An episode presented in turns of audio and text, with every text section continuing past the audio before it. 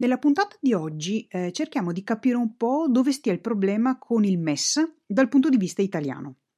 Se hai ascoltato la puntata numero 14, eh, quella di questo lunedì, di questo pazzo pazzo mondo, ho introdotto il meccanismo del MES, che è il Fondo Salva Stati, che è stato creato nel 2012 eh, perché? Per condividere i, i rischi finanziari a cui possono andare incontro i paesi nella zona euro. In pratica è stato creato per dare più tranquillità ed avere delle risorse per aiutare i paesi in crisi. Eh, e come ti dicevo lunedì, eh, diversi paesi ne hanno già usufruito, ad esempio la Grecia, la Spagna, il Portogallo e l'Irlanda.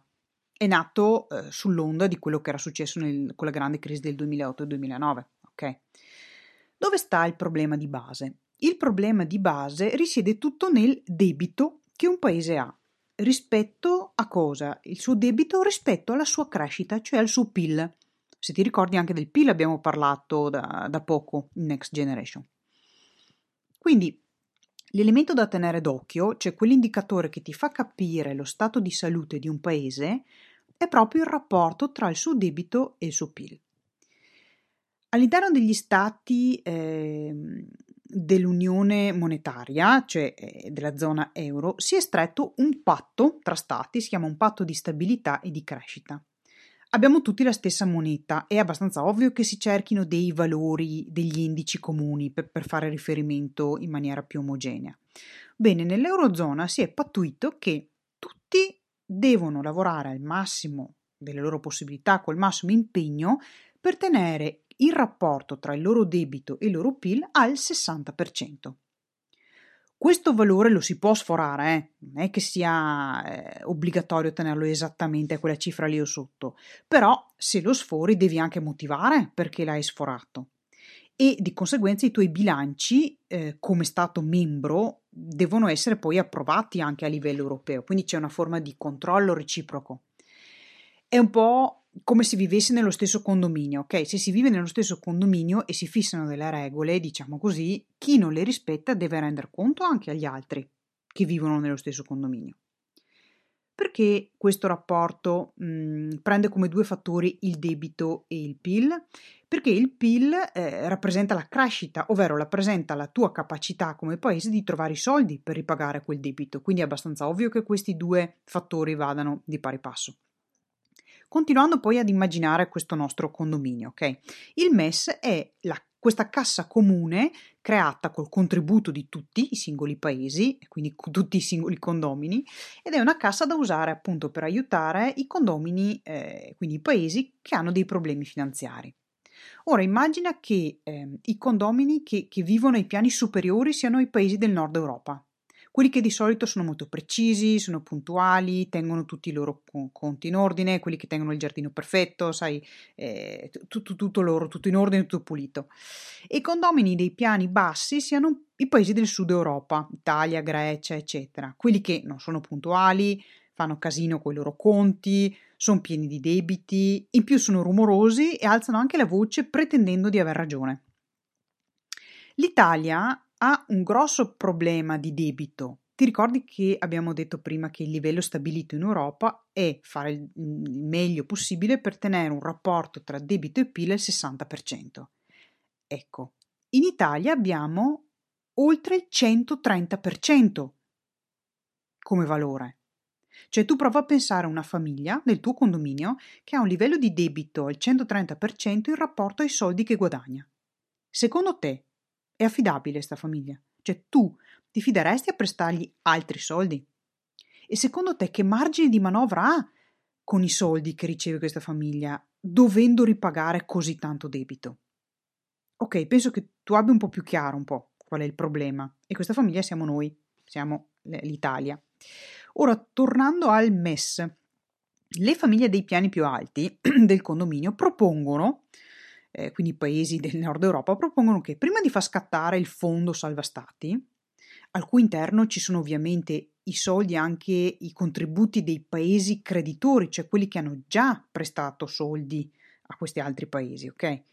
Quelli in difficoltà. Fa conto che questi dei piani alti dicano, ok, mh, mm, fate in modo voi paesi in difficoltà, prima di usare la cassa, fate in modo di chiedere ai vostri creditori privati, quindi ai cittadini che hanno comprato i vostri titoli di Stato, le obbligazioni quindi dello Stato, di contribuire un po' loro per primi.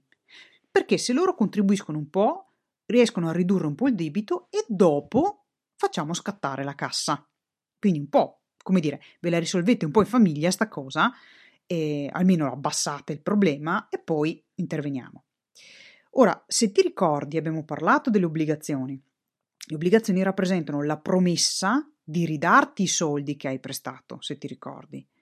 Se compri i titoli di Stato italiani, li stai prestando allo Stato italiano che ti sta promettendo di ridarteli più gli interessi. Cosa dicono quindi i paesi del nord Europa? Dicono tu, Stato italiano, invece che ridare indietro 100, come hai promesso, ridai un po' meno. Così riduci il debito, no? Semplice. Ma cosa succede se tu prospetti una cosa del genere? Cioè, se tu sapessi che eh, prova a metterti nei panni di un investitore, quindi prendi l'obbligazione, il titolo di Stato e sai già per certo che te ne ridarranno meno. Cioè, com'è che la prendi? È ovvio che così si peggiorano le aspettative sui titoli d- di quel paese. Perciò gli investitori fuggono, scelgono dell'altro, oppure possono, alcuni investitori possono mettersi a speculare fortemente e quindi cosa succede? Si danneggia ulteriormente l'economia. Addirittura acceleri la crisi invece di risolverla come volevi inizialmente abbassando il debito. Per questo gli italiani ora si stanno battendo e c'è tutta questa polemica perché vogliono che non ci siano dei riferimenti alla ristrutturazione del debito, quindi a queste azioni di ristrutturare il debito interno, come clausola per poter avere accesso ai fondi del MES, ai fondi salva Stato, perché temono che così si peggiorino le aspettative sull'Italia e si crei un effetto a catena di ulteriore sfiducia su di noi cosa che ovviamente eh, sarebbe incredibilmente negativa per la nostra economia, che è già molto in difficoltà a causa dell'altissimo debito e del fatto che abbiamo una crescita molto scarsa, la più scarsa in, Euro- in, in Europa, siamo gli ultimi, e anche un livello di produttività molto basso. Ok? Quindi sarebbe disastrosa come cosa. Il volere da parte degli altri paesi, però, questa modifica è già un segno di sfiducia. Cioè non vogliono rischiare troppo perché noi non abbiamo dimostrato di impegnarci seriamente davvero con delle riforme strutturali per ridurre il debito, così come per migliorare la produttività, cosa invece che è stata fatta ad esempio dalla Spagna con le sue riforme. Gli altri inquilini del condominio si lamentano quindi della nostra scarsa affidabilità e si lamentano anche della nostra incapacità di gestire con efficienza i conti interni e temono degli effetti a catena che si ripercuota anche quindi il problema sui loro paesi e non hanno poi tutta questa voglia di essere comprensivi perché, perché alla luce del fatto che nell'ultimo anno ehm, siamo anche stati aggressivi, estremamente polemici e spesso abbiamo anche detto che ce ne freghiamo noi delle regole condominiali e vogliamo fare ciò che vogliamo. E questo che è stato il messaggio che è stato espresso molto chiaramente nei, nei, nei mesi scorsi da, dalle, dai nostri politici. Insomma, si sa che le riunioni condominiali sono molto spesso dei veri e propri campi di battaglia e questo è lo stesso. Ora, io ho cercato di semplificare al massimo, eh, l'ho buttata anche un po' a ridere con, con l'esempio della, ehm, delle spese condominiali e della gestione del condominio. Ti rendi conto anche tu che sono temi molto complessi, pieni di sfaccettature, però quello che io mi auguro è che il mio tentativo di darti qualche sprazzo di chiarezza su ciò di cui si parla in tutti i TG media sia riuscito. È tutto per questa puntata di Next Generation. Se hai delle domande, sai che puoi scrivermi a, qui su Telegram a chiocciola Virginia Busato. Intanto ti saluto e ci sentiamo col prossimo concetto di economia e finanza. Ciao da Virginia Busato.